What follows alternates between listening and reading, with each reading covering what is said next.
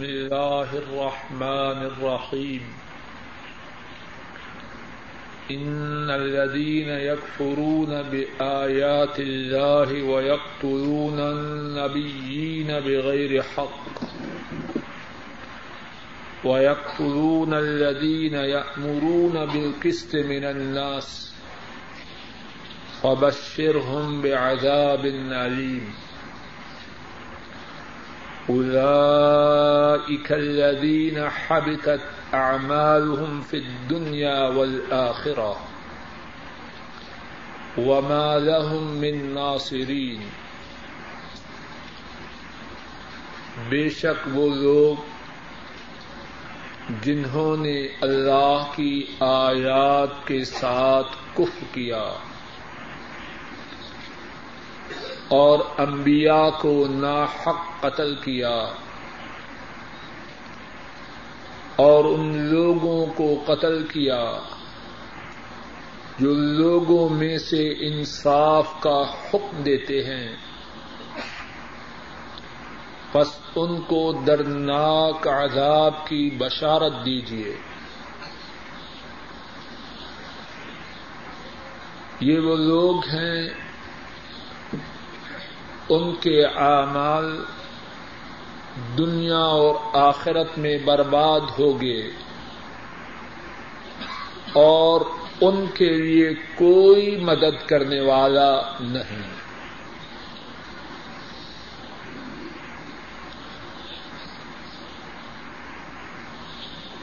گزشتہ درس میں اللہ مالک الملک کی توفیق سے ان دو آیات کریمہ کے متعلق گفتگو ہوئی۔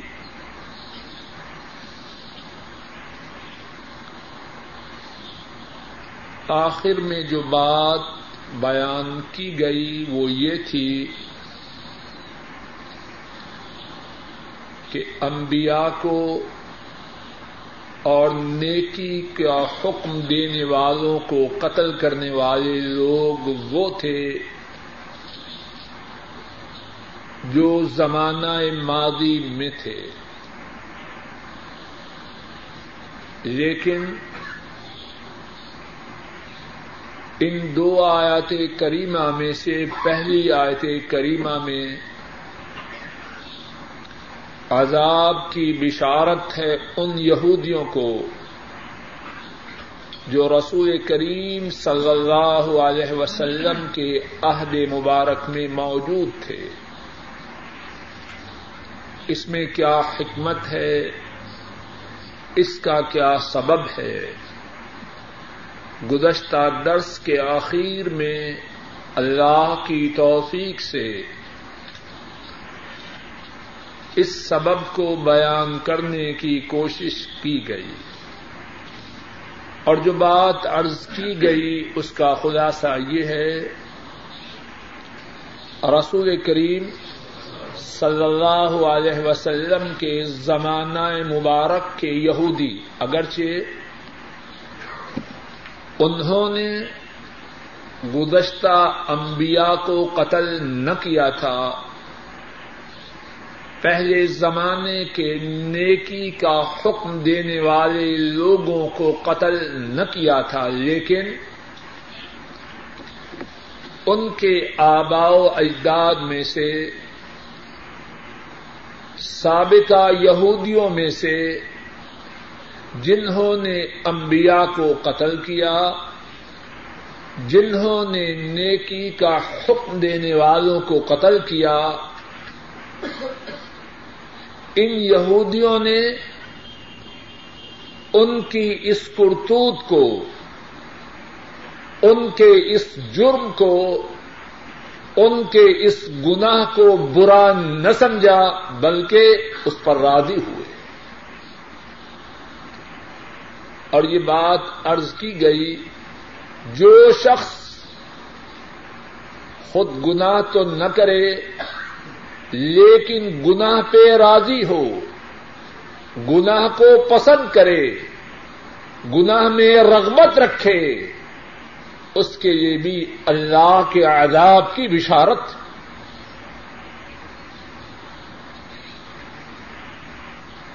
آج کے درس میں جو بات بیان کرنی ہے اللہ کی توفیق سے، وہ یہ ہے کہ ان یہودیوں کے لیے کیا کیا عذاب ہے۔ فرمایا اولئک الذین حبطت اعمالهم فی الدنیا والآخرہ. ان کے اعمال دنیا و آخرت میں برباد ہو گئے۔ وما لهم من ناصرین اور ان کے لیے کوئی مدد کرنے والا نہیں۔ دنیا میں اعمال کی بربادی، اس سے کیا مراد ہے؟ اور آخرت میں اعمال کی بربادی سے کیا مراد ہے؟ حضرات مفسرین نے بیان فرمایا، دنیا میں اعمال کی بربادی کا نتیجہ یہ ہے کہ وہ قابل مذمت ٹھہرے۔ قابل تعریف نہ رہے بلکہ قابل مذمت ٹھہرے۔ ان کی مدھ و سنا کی بجائے ان پر اللہ کی لانتیں آئیں۔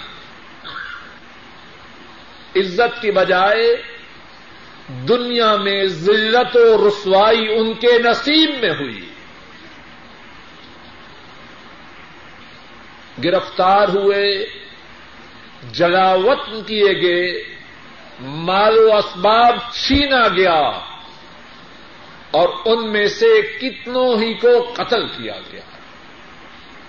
اولئک الذین حبطت اعمالهم فی الدنیا۔ دنیا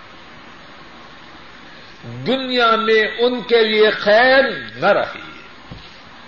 وہ فل آخر ول اور آخرت میں بھی نہیں۔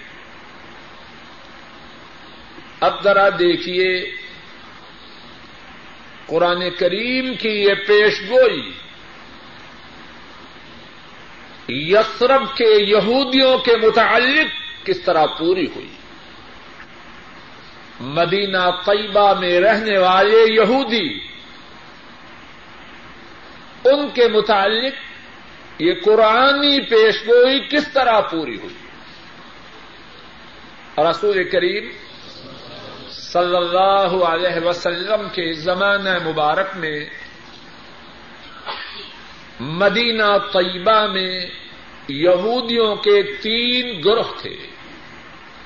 نمبر ایک بنو کینکا نمبر دو، بنو النظیر نمبر تین، بنو قریضہ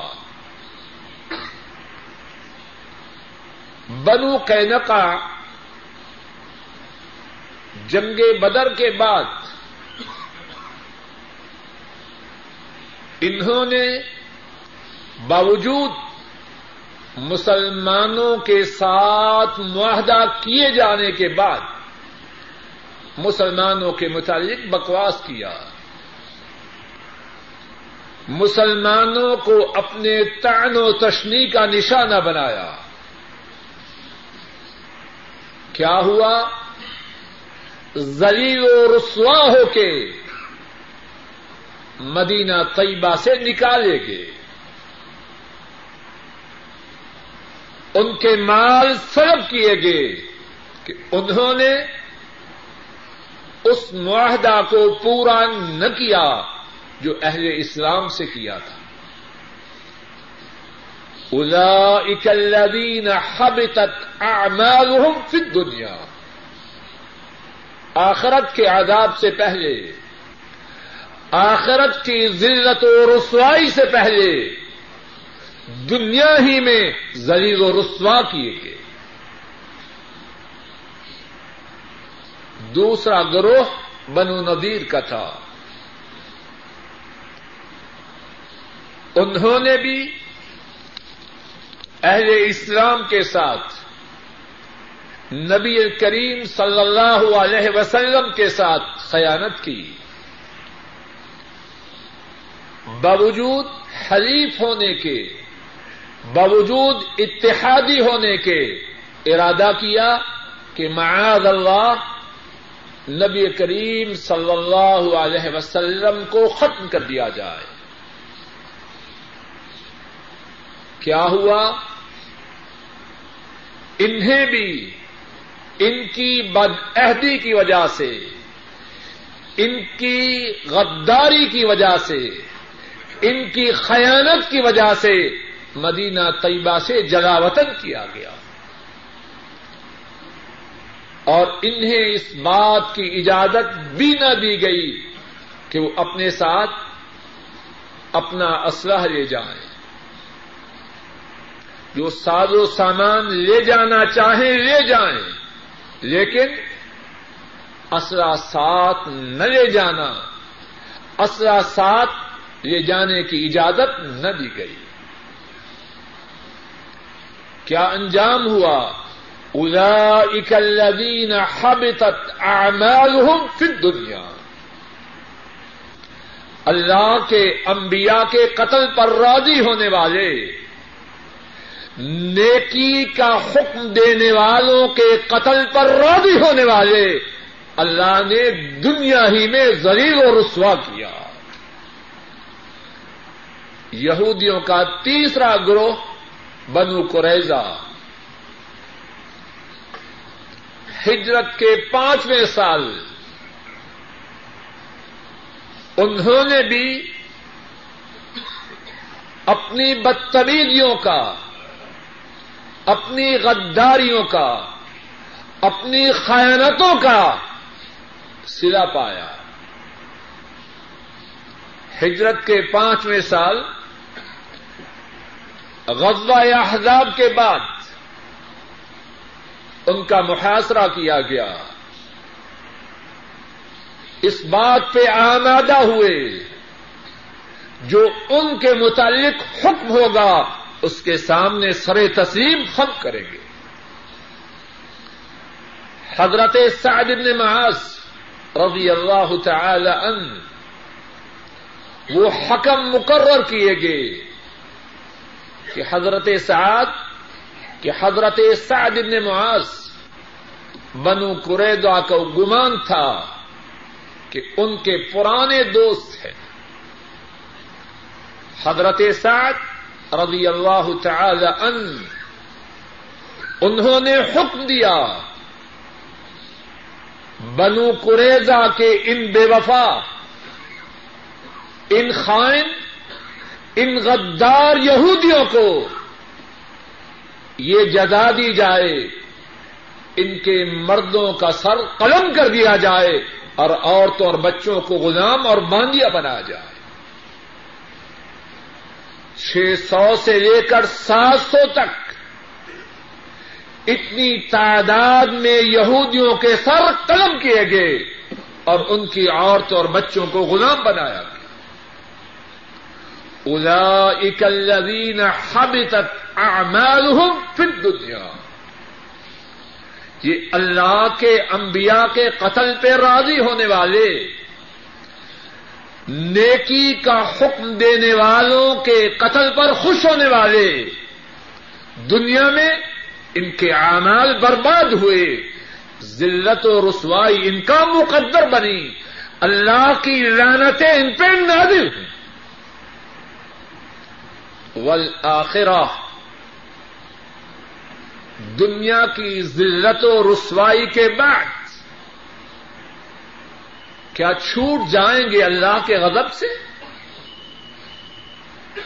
ان کے لیے آخرت میں بھی عذاب ہے۔ اور وہ عذاب کیسا ہے؟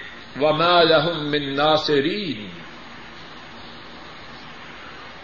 اور ان کے لیے کوئی مددگار نہ ہوگا۔ کیا مقصد؟ مفسرین بیان فرماتے ہیں، مراد یہ ہے، واللہ اعلم، جب عذاب اللہ کے حکم سے ہے اور اللہ کے حکم کے مقابلہ میں کوئی آڑے نہیں آ سکتا۔ اللہ کے حکم کو کوئی توڑ نہیں سکتا تو یہ عذاب سے کیسے بچے گے؟ ان کے لیے جو عذاب ہوگا، وہ دائمی ہوگا، وہ ابدی ہوگا، وہ سرمدی ہوگا، ہمیشہ ہمیشہ کا۔ جس کو عذاب اللہ دیں، اس کو کون بچائے؟ سرکم اللہ فلا غالب لكم وإن يخذلكم فمن ذا الذي ينصركم من بعده اگر اللہ تمہاری مدد کرے، تم پہ کوئی غالب نہیں آ سکتا۔ اور اگر اللہ تمہیں چھوڑ دیں، تمہیں ذلیل و رسوا کریں، تو تمہاری مدد کون کرے؟ انه لا يذل من واليت ولا يعز من عاديت اے اللہ، جس کے آپ دوست بن جائیں، اسے تو کوئی رسوا نہیں کر سکتا۔ اور جس کے آپ دشمن بن جائیں، اسے عزت کون دے سکتا؟ وما لهم من ناصرین ان کے اعمال دنیا و آخرت میں برباد ہوئے اور اللہ کے عذابوں کے مقابلہ میں ان کا کوئی مددگار نہیں۔ رک جائیے۔ یہودی اللہ کے نافرمان ہوئے۔ ان کے اعمال برباد ہوئے دنیا و آخرت میں۔ دنیا میں ذلت و رسوائی، دنیا میں جلاوت نہیں، دنیا میں مالوں کا چھینا جانا، دنیا میں قتل کیا جانا، اور آخرت میں ہمیشہ ہمیشہ کا عذاب جھیلنا۔ کیوں؟ اللہ کی نافرمانی کی وجہ سے۔ اگر میں اور آپ،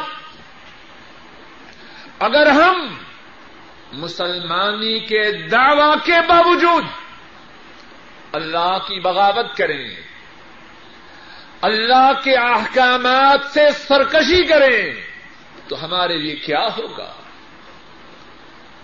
یہود کے جو واقعات ہیں کس لیے ہیں؟ سنیں، سبحان اللہ، جزاک اللہ ماشاء اللہ کہیں، اور بات ختم ہوئی؟ نہیں۔ انہوں نے جو کیا، انہوں نے جو برے اعمال کیے، اس کی سزا دنیا و آخرت میں پائی۔ اے اسلام کا دعوی کرنے والوں اگر تم یہود کے نقش قدم پہ چلے، اللہ کی نافرمانی کی، تمہیں بھی دنیا و آخرت میں اسی طرح سزا ملے گی۔ جس طرح یہود کو ملے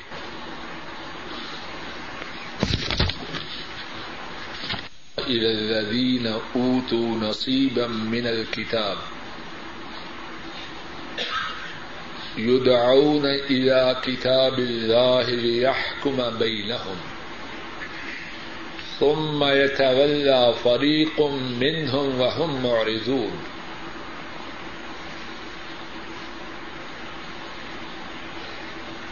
کیا آپ نے ان لوگوں کو نہیں دیکھا جنہیں کتاب کا ایک حصہ دیا گیا؟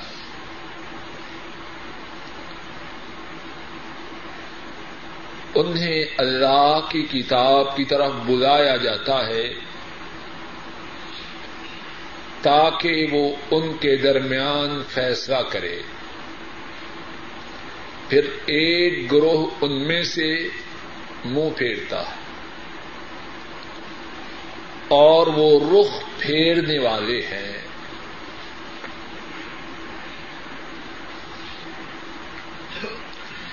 کیا آپ نے ان لوگوں کی طرف نہیں دیکھا جو کتاب کا ایک حصہ دیے گئے؟ اللہ کی کتاب کی طرف وہ بلائے جاتے ہیں تاکہ وہ ان کے درمیان فیصلہ کرے۔ پھر ان میں سے ایک گروہ منہ پھیرتا ہے اور وہ رخ پھیرنے والے ہیں۔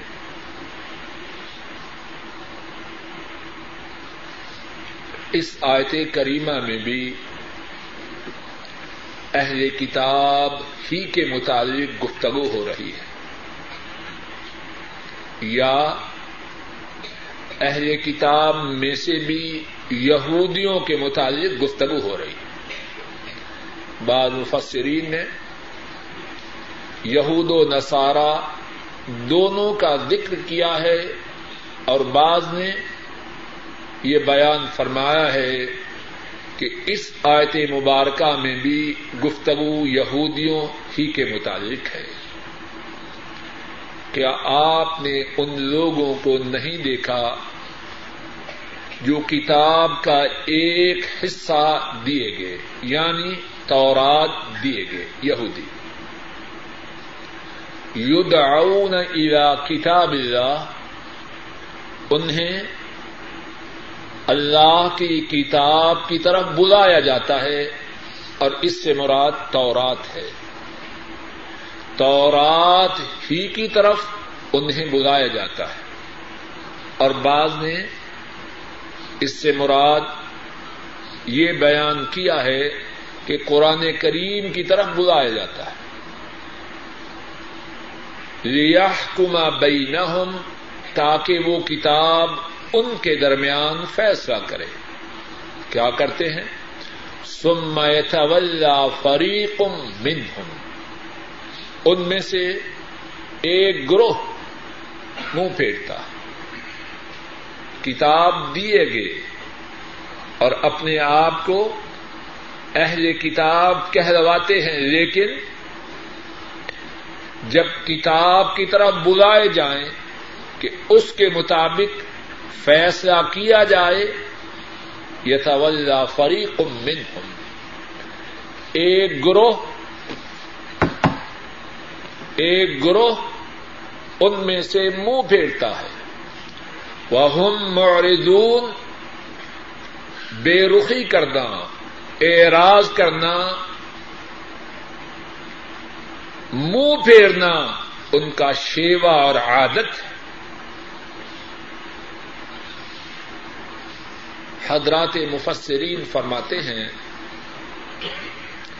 کہ اس آیت کریمہ میں اس واقعہ کی طرف اشارہ ہے جو کہ امام بخاری رحمہ اللہ نے اپنی کتاب صحیح بخاری میں حضرت عبد اللہ عمر رضی اللہ تعالی عنہما کے حوالے سے بیان کیا ہے۔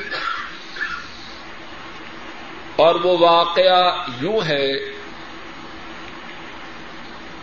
یہودیوں میں سے ایک مرد اور عورت نے بدکاری کی۔ یہود ان دونوں کو لے کر رسول کریم صلی اللہ علیہ وسلم کی خدمت میں حاضر ہوئے۔ آپ صلی اللہ علیہ وسلم نے فرمایا کئی فتح فعلون بے من زنا من کم تم میں سے جو بدکاری کرے، اس کے ساتھ کیا معاملہ کرتے ہو؟ کہنے لگے نحم محا و بہا اس کے منہ کو کالا کرتے ہیں اور اس کی پٹائی کرتے ہیں۔ جو بدکاری کرے، منہ کو کالا کیا اور پٹائی کی۔ آپ صلی اللہ علیہ وسلم نے فرمایا، لا تجدون فی التورات الرجب کیا تم تورات میں جو کتاب کے تم پر نادی ہوئی، اور جس کتاب کے حوالہ سے تم اپنے آپ کو اہل کتاب کہتے ہو کیا تم نے تورات میں رجم کا حکم نہ پایا کہ جو بدکاری کرے اس کو سنسار کر دو، پتھر مار مار کے اس کی زندگی کو ختم کر دو۔ کہنے لگے، لا نجد فیہا شیئا۔ تورات میں تو ایسی بات ہم نے کوئی نہیں دیکھی۔ عبداللہ بن سلام رضی اللہ تعالی عنہ، جو بہت بڑے یہودی عالم تھے اور مسلمان ہو چکے تھے۔ وہ ان سے کہنے لگے کھزب تم تم جھوٹ بکتے ہو۔ فتو بالتورات فتلوها ان کنتم صادقین۔ تورات لاؤ اور اس کو پڑھو۔ اگر تم اپنے اس دعوی میں سچے ہو کہ تورات میں بدکاری کرنے والوں کو سنسار کرنے کا حکم موجود ہے، ذرا تورات تو لاؤ۔ تورات لائی گئی تو یہودیوں کا جو عالم تھا، تورات کھولی، جو سنسار کے حکم کے متعلق آیت تھی اس پہ اس نے اپنی ہتھیلی کو رکھ لیا۔ اوپر سے پڑھے، نیچے سے پڑھے۔ ہتھیلی کے اوپر جو عبارت تھی وہ پڑھے۔ جو ہتھیلی کے نیچے عبارت تھی وہ پڑھے۔ لیکن جس آیت پر ہتھیلی رکھی تھی، اس کو گول کرتا رہے۔ حضرت عبداللہ ابن سلام نے اس کی ہتھیلی کو کھینچا۔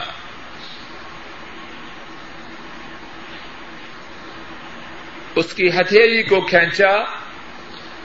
اب فرمایا یہ کیا ہے؟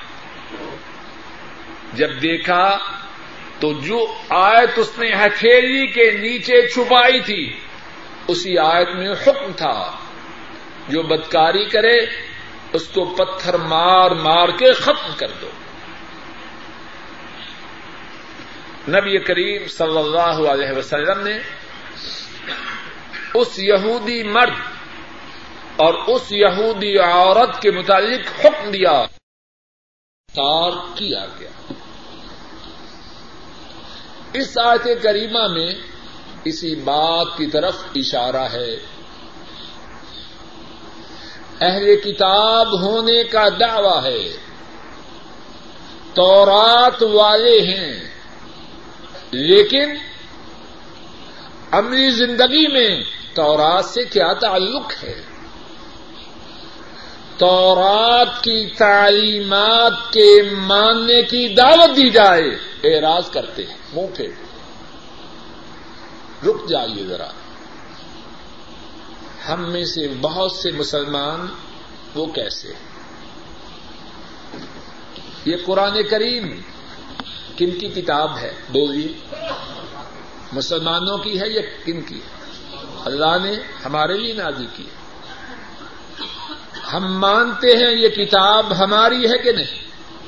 بولیے۔ جواب دیجیے اونچی آواز۔ کیا اس کے احکامات کو مانتے ہیں؟ ہم کون ہیں؟ نام کے اعتبار سے کون ہیں؟ اور کرتوتوں کے اعتبار سے کون ہے خوب غور کیجیے بارہا کہتا ہوں، یہود و نصارہ کے واقعات اس لیے نہیں پڑتے کہ ان پہ لانتیں بیجیں اور قصہ تمام ہوا۔ ان کے آئینوں میں اپنے چہروں کو دیکھیں۔ کیا ہم اپنی کرتوتوں کے اعتبار سے یہود و نصارہ میں شامل تو نہیں۔ نام سے بات بنتی ہے یا اعمال سے بنتی ہے؟ نام اچھا ضروری ہے لیکن صرف نام کافی نہیں۔ صرف نام کافی نہیں۔ یہودی بھی تو اپنے آپ کو اہل کتاب کہتے تھے۔ اور تب وہ کتاب اس پر عمل کرنا لازم تھا۔ تب وہ کتاب منسوخ نہ ہو چکی تھی۔ لیکن نام کام نہ آیا۔ کتاب کی طرف اپنی نسبت کرنا اور اس کی باتوں کو نہ ماننا، یہ شیوا ہے کن کا؟ بولیے۔ اور یہود کا انجام کیا ہوا؟ ابھی سن چکے ہیں۔ ادا حب تک اعمالهم فی الدنیا والآخرہ وما لهم من ناصری ان کے اعمال برباد ہوئے۔ دنیا آخرت میں۔ اور ان کا کوئی مددگار نہیں۔ ہم کیا چاہتے ہیں؟ دنیا آخرت میں۔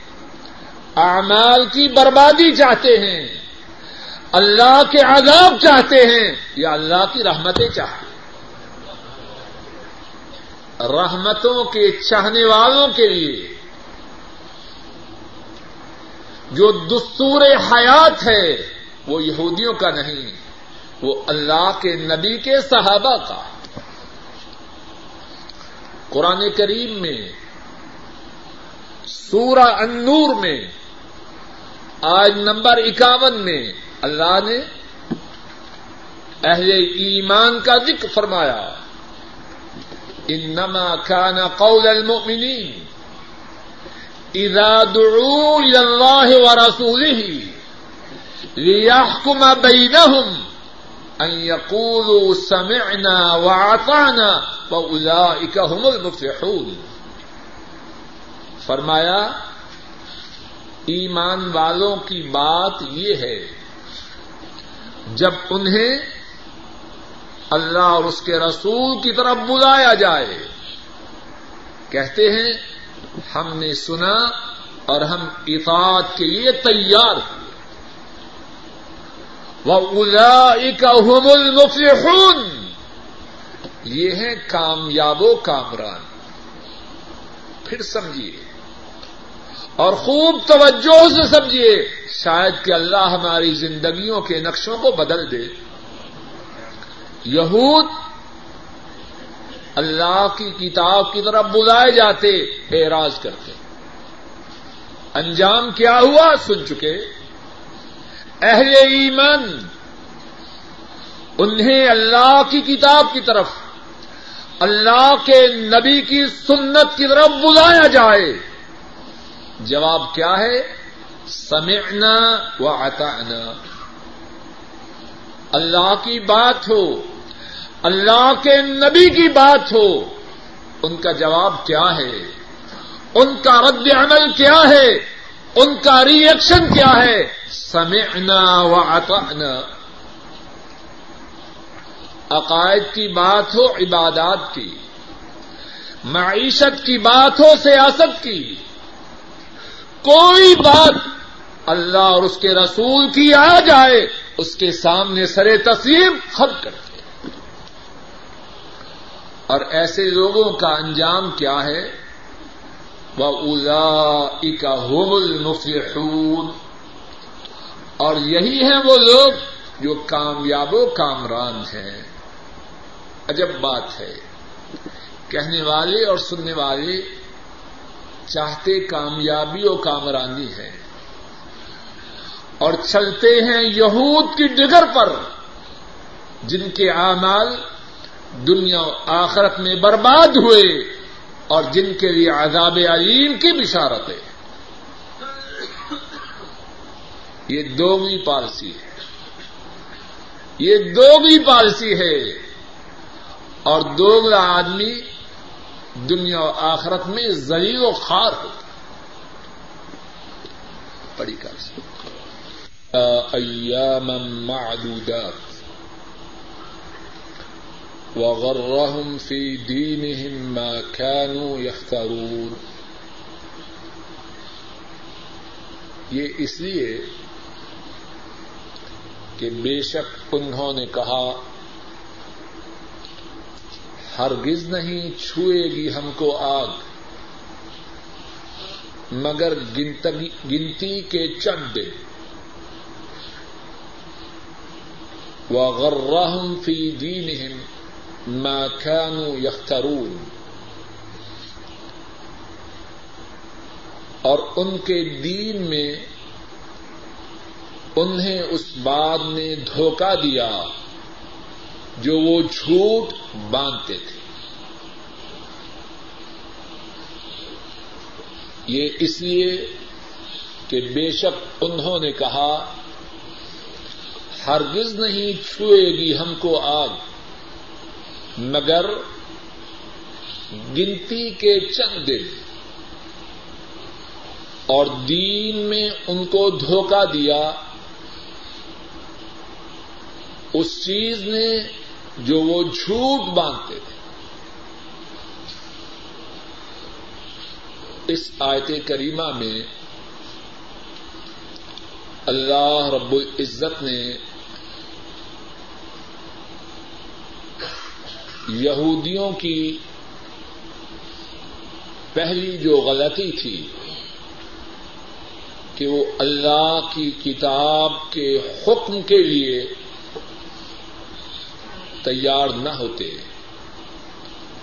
اللہ کی کتاب کے حکم سے اعراض کرتے، ان کی جو یہ غلطی تھی، ان کی جو یہ برائی تھی، اس کا سبب بیان کیا۔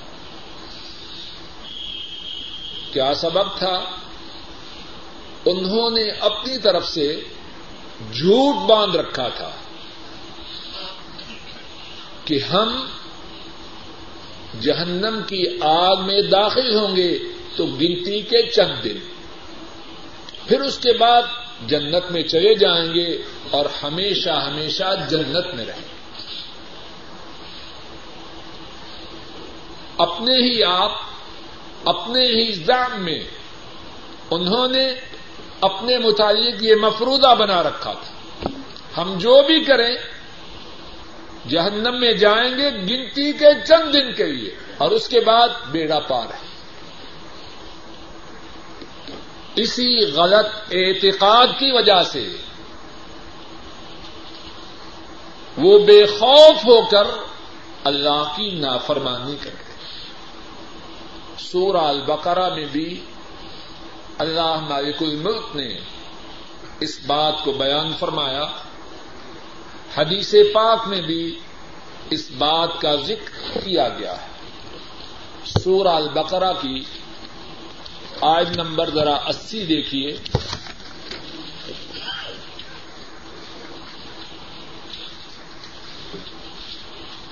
وقال صفا بارہ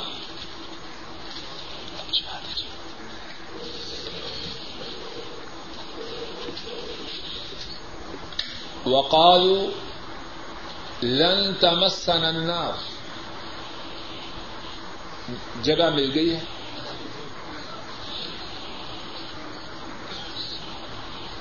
نیچے سے دسویں سطح۔ وقالوا لن تمسن النار الا ایاما معدودہ اور انہوں نے کہا، ہرگز نہیں چھوئے گی ہمیں آگ، مگر گنتی کے چند دن کل اتخصم عند اللہ عہدن آپ فرمائیے، کیا تم نے اللہ سے پختہ وعدہ لیا؟ فلن يخلف اللہ عہدہ پس اللہ اپنے اس وعدہ کی خلاف ورزی نہ کریں گے۔ ام تقولون علی اللہ ما لا تعلمون؟ یا تم اللہ پر وہ بات کہتے ہو جس کا تمہیں علم ہے۔ بلا من کسب سیئتا وحاطت به خطیئته فاولئک اصحاب النار هم فیها خالدون۔ کیوں نہیں؟ جس نے بدی کو کمایا، کیوں نہیں؟ جس نے بدی کو کمایا اور اس کی خطاؤں نے، اس کے گناہوں نے اس کا احاطہ کیا، اس کو گھیر لیا۔ فلا اصحاب النار۔ بس یہ لوگ ہیں جہنم کی آگ والے۔ ہم فیحا خالدون۔ اس میں گنتی کے چند دن نہ رہیں گے۔ وہ اس جہنم کی آگ میں ہمیشہ ہمیشہ رہیں۔ گے حدیث پاک میں حدیث پاک میں بھی اس بات کا ذکر آیا ہے۔ امام ابن کثیر راہ اللہ اپنی تفسیر میں روایت کرتے ہیں،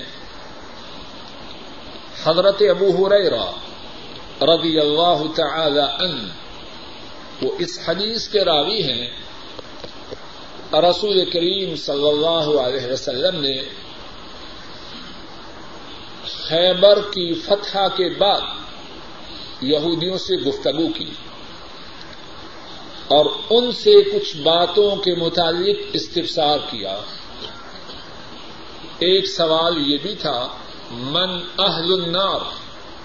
یہودیوں، جہنم کی آگ والے کون ہیں؟ من اہل النار، جہنم کی آگ والے کون ہیں؟ کہنے لگے یہودی نقون فیحا یسیرن سم تخلفون فیحا ہم تھوڑی سی مدت کے لیے جہنم میں جاؤ گے، پھر تم تم ہماری جگہ جہنم میں ہمیشہ رہو۔ ہم جہنم میں تھوڑی مدت کے لیے جائیں گے، پھر تم ہماری جگہ جہنم میں رہا کرو۔ آپ سسم نے فرما اخسو واللہ لا نخلفکم فیہا ابدا۔ دفع ہو جاؤ۔ ہم تو تمہاری جگہ جہنم میں نہ جائیں۔ رک جائیے۔ بات کن کی ہو رہی ہے۔ بولیے۔ کیا یہی بات بہت سے اپنے آپ کو مسلمان کہنے والوں کے درمیان نہیں موجود؟ کتنے کہتے ہیں؟ کوئی بات نہیں۔ ہمارے پیر و مرشد ہمیں نکال لے۔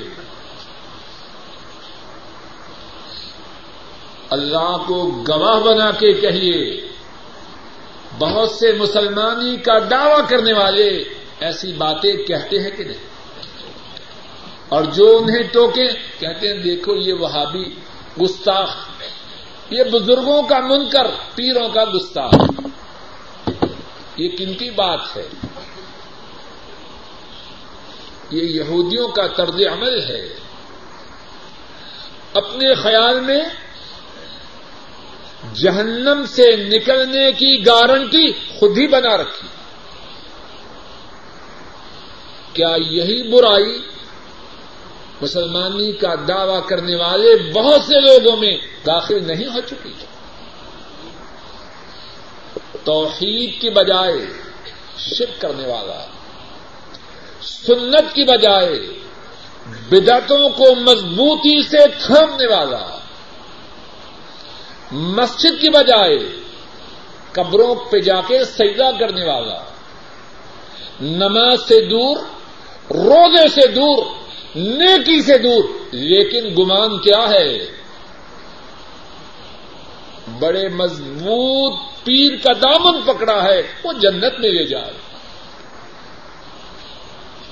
یہ دعوے کل قیامت کے دن کسی کام نہ آئے۔ یہودی ان کے دعوے ان سے بڑے تھے۔ یہ تو تعلق جوڑتے ہیں پیروں اور مرشدوں سے۔ اور یہودی تو کہا کرتے تھے، ہم اللہ کے حبی اللہ کے پیارے اور اللہ کے بیٹے ہیں۔ وہ بات میں ان سے آگے تھے۔ یہود کہا کرتے، ہم اللہ کے پیارے اور اللہ کے بیٹے ہیں۔ اور بنو اسرائیل کو واقعتا اللہ نے فضیلت دی۔ سورہ البقرہ میں ہم پڑھ نہیں چکے کہ اپنے زمانے میں جتنے لوگ تھے، ان سب سے زیادہ فضیلت کس کو دی گئی؟ بنو اسرائیل کو۔ لیکن جب اعمال گندے ہوئے، جب کرتوتیں بری ہوئی تو کوئی نسبت کام نہ آئی۔ بڑی طرح سے جمع نہ ہم یوم بفی وفیت کل نفس ما کسبت بہم لا یسمون پس کیسے ہوگا؟ جب ہم انہیں جمع کریں گے، ایسے دن کے لیے جس میں کوئی شک نہیں۔ اور ہر جان کو جو اس نے کمایا، پورا پورا اس کا بدلا دیا جائے۔ اور ان پر ظلم نہ کیا جائے۔ پس کیسے پس کیسے ہوگا؟ جب ہم انہیں اس دن کے لیے جمع کریں گے، جس میں کوئی شک نہیں۔ اور ہر جان کو جو اس نے کمایا، اس کا پورا پورا بدلا دیا جائے گا۔ وہ زمون اور ان پر ظلم نہ کیا جائے۔ اس آیت کریمہ میں یہودیوں کا جو جھوٹا دعوی تھا، اس کی تردید کی گئی کہ ہمارا حسب و نصب ہمیں جہنم کے عذاب سے نکال دے گا ہم اللہ کے پیارے ہیں، اللہ کے بیٹے ہیں، بنو اسرائیل ہیں۔ ہم اپنے حسب و نصب کی وجہ سے بچ جائیں گے۔ فرمایا نہیں۔ جو کسی نے کیا ہوگا، کل قیامت کے دن اپنے کیے کا پورا پورا بدلا پائے گا اور کسی پر ظلم نہ کیا جائے۔ اللہ مالک الملک اپنے فضل و کرم سے کہنے والے کو اور سب سننے والوں کو نیک اعمال کی توفیق عطا فرمائے۔ برے اعمال سے محفوظ رکھے۔ یہودیوں کی بری عادتوں یہودیوں کے برے اتوار سے محفوظ رکھے اور صحیح معنوں میں اپنا تابے دار اپنا فرما بردار بنا۔ اے اللہ، کہنے اور سننے میں، سمجھنے اور سمجھانے میں جو غلطی ہوئی ہے اس کو معاف فرما۔ اے اللہ، جو ٹھیک بات کہی اور سنی گئی ہے، اے اللہ، اس کو قبول فرما۔ اے اللہ، اس کو گناہوں کی معافی کا سبب بنا۔ اے اللہ، پریشانیوں، بیماریوں کی دوری کا ذریعہ بنا۔ اور اپنے تقرب کا سبب بنا۔ اے اللہ، اس کا شریعت میں کیا حکم ہے؟ حلالہ کا شریعت میں کیا حکم ہے؟ حلالہ اس نکاح کو کہتے ہیں جو محدد وقت کے لیے کیا جاتا ہے۔ ایک دن کے لیے، دو دن کے لیے، تین دن کے لیے۔ چند گھنٹوں کے لیے، چند دنوں کے لیے۔ اور عام طور پر ان لوگوں کو اس کی ضرورت پیش آتی ہے کہ انہوں نے اپنی بیوی کو تین طلاقیں دیں اور ان کے نزدیک تین طلاق دینے سے بیوی نکاح سے نکل گئی۔ اب پریشان ہوتے ہیں اور اسی پریشانی میں حلالہ کروا کے بیوی کو طلاق دلوا کے دوبارہ نکاح میں لاتے ہیں۔ سوال یہ ہے کہ اس کا اسلام میں کیا حکم ہے؟ نبی کریم صلی اللہ علیہ وسلم نے اس شخص پر لانت کی ہے جو حلالہ کرے اور اس پر بھی لانت کی ہے جو حلالہ کروائے۔ اب جس پر رحمت دو عالم صلی اللہ علیہ وسلم کسی کام کی وجہ سے لانت کریں، اس کام کا اسلام میں کیا حکم ہو امام ترمدی رحمہ اللہ روایت کرتے ہیں، حضرت عبداللہ ابن مسعود رضی اللہ تعالی عنہ وہ بیان کرتے ہیں لان رسول اللہ صلی اللہ علیہ وسلم المحل والمحلل له. رسول کریم صلی اللہ علیہ وسلم نے اس پر لانت کی جو حلالہ کرے اور اس پر بھی لانت کی جس کے لیے حلالہ کیا جائے۔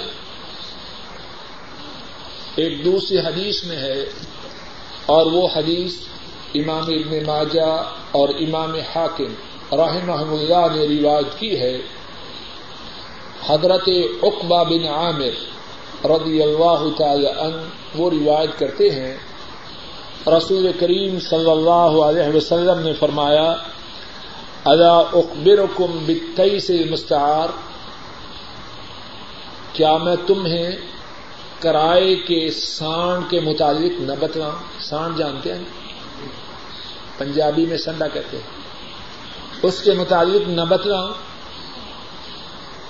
صحابہ نے عرض کی بتلائیے آپ نے فرمایا لعن اللہ المحل والمحلل له اللہ نے لعنت کی ہے اس پر جو حلالہ کرتا ہے اور اس پر لعنت کی ہے جس کے لیے کیا گیا۔ یہ حلالہ کرنے والا اللہ کے نبی صلی اللہ علیہ وسلم کے الفاظ مبارکہ کے مطابق کرائے کا سانڈ ہے۔ اللہ کی لانت اللہ کے نبی کی لانت اور حلالہ کرنے والا کرائے کا سانڈ۔ اب یہ عمل ٹھیک ہوگا یا غلط؟ عمر فاروق رضی اللہ تعالی عنہ وہ فرماتے ہیں اور ان کا یہ فرمان امام ابن شیبہ نے اپنی کتاب المصنف میں بیان کیا ہے، فرماتے ہیں، اگر مجھے خبر ہو جائے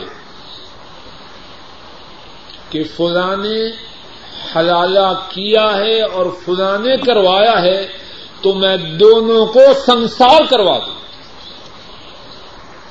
انہیں زندہ رہنے کا حق نہیں۔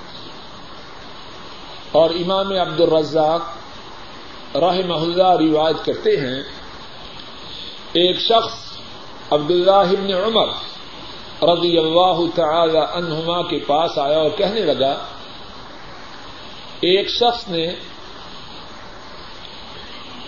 اپنی چچیری بہن کو طلاق دی ہے۔ اس کی بیوی تھی، اس کو طلاق دی۔ اب پشیمان ہے، پریشان ہے۔ ایک دوسرے شخص کا ارادہ ہے کہ وہ اس عورت سے حلالہ کرے، نکاح کرے۔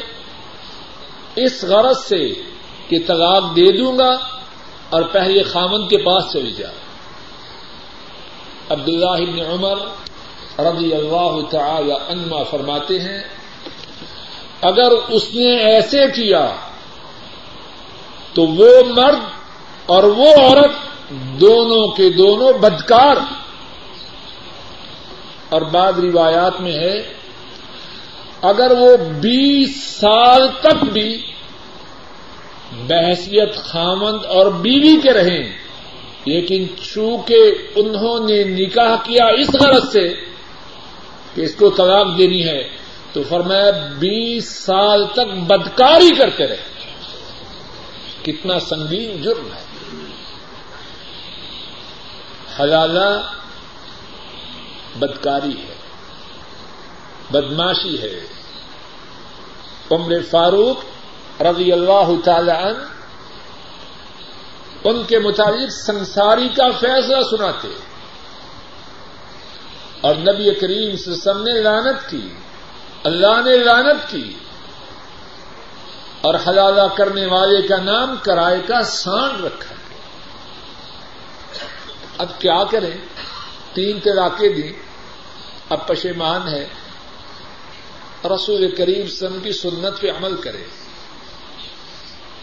آپ سلسم کے زمانہ مبارک میں اگر کوئی شخص ایک وقت میں تین طلاق دیتا تو آپ ایک طلاق شمار کرتے اور جب ایک طلاق ہوئی تو بغیر حلالہ کے رجوع ممکن۔ اس پہ کیوں عمل نہیں کرتے؟ اور کہتے ہیں کہ عمر فاروق رضی اللہ تعالی عنہ نے تین طلاقوں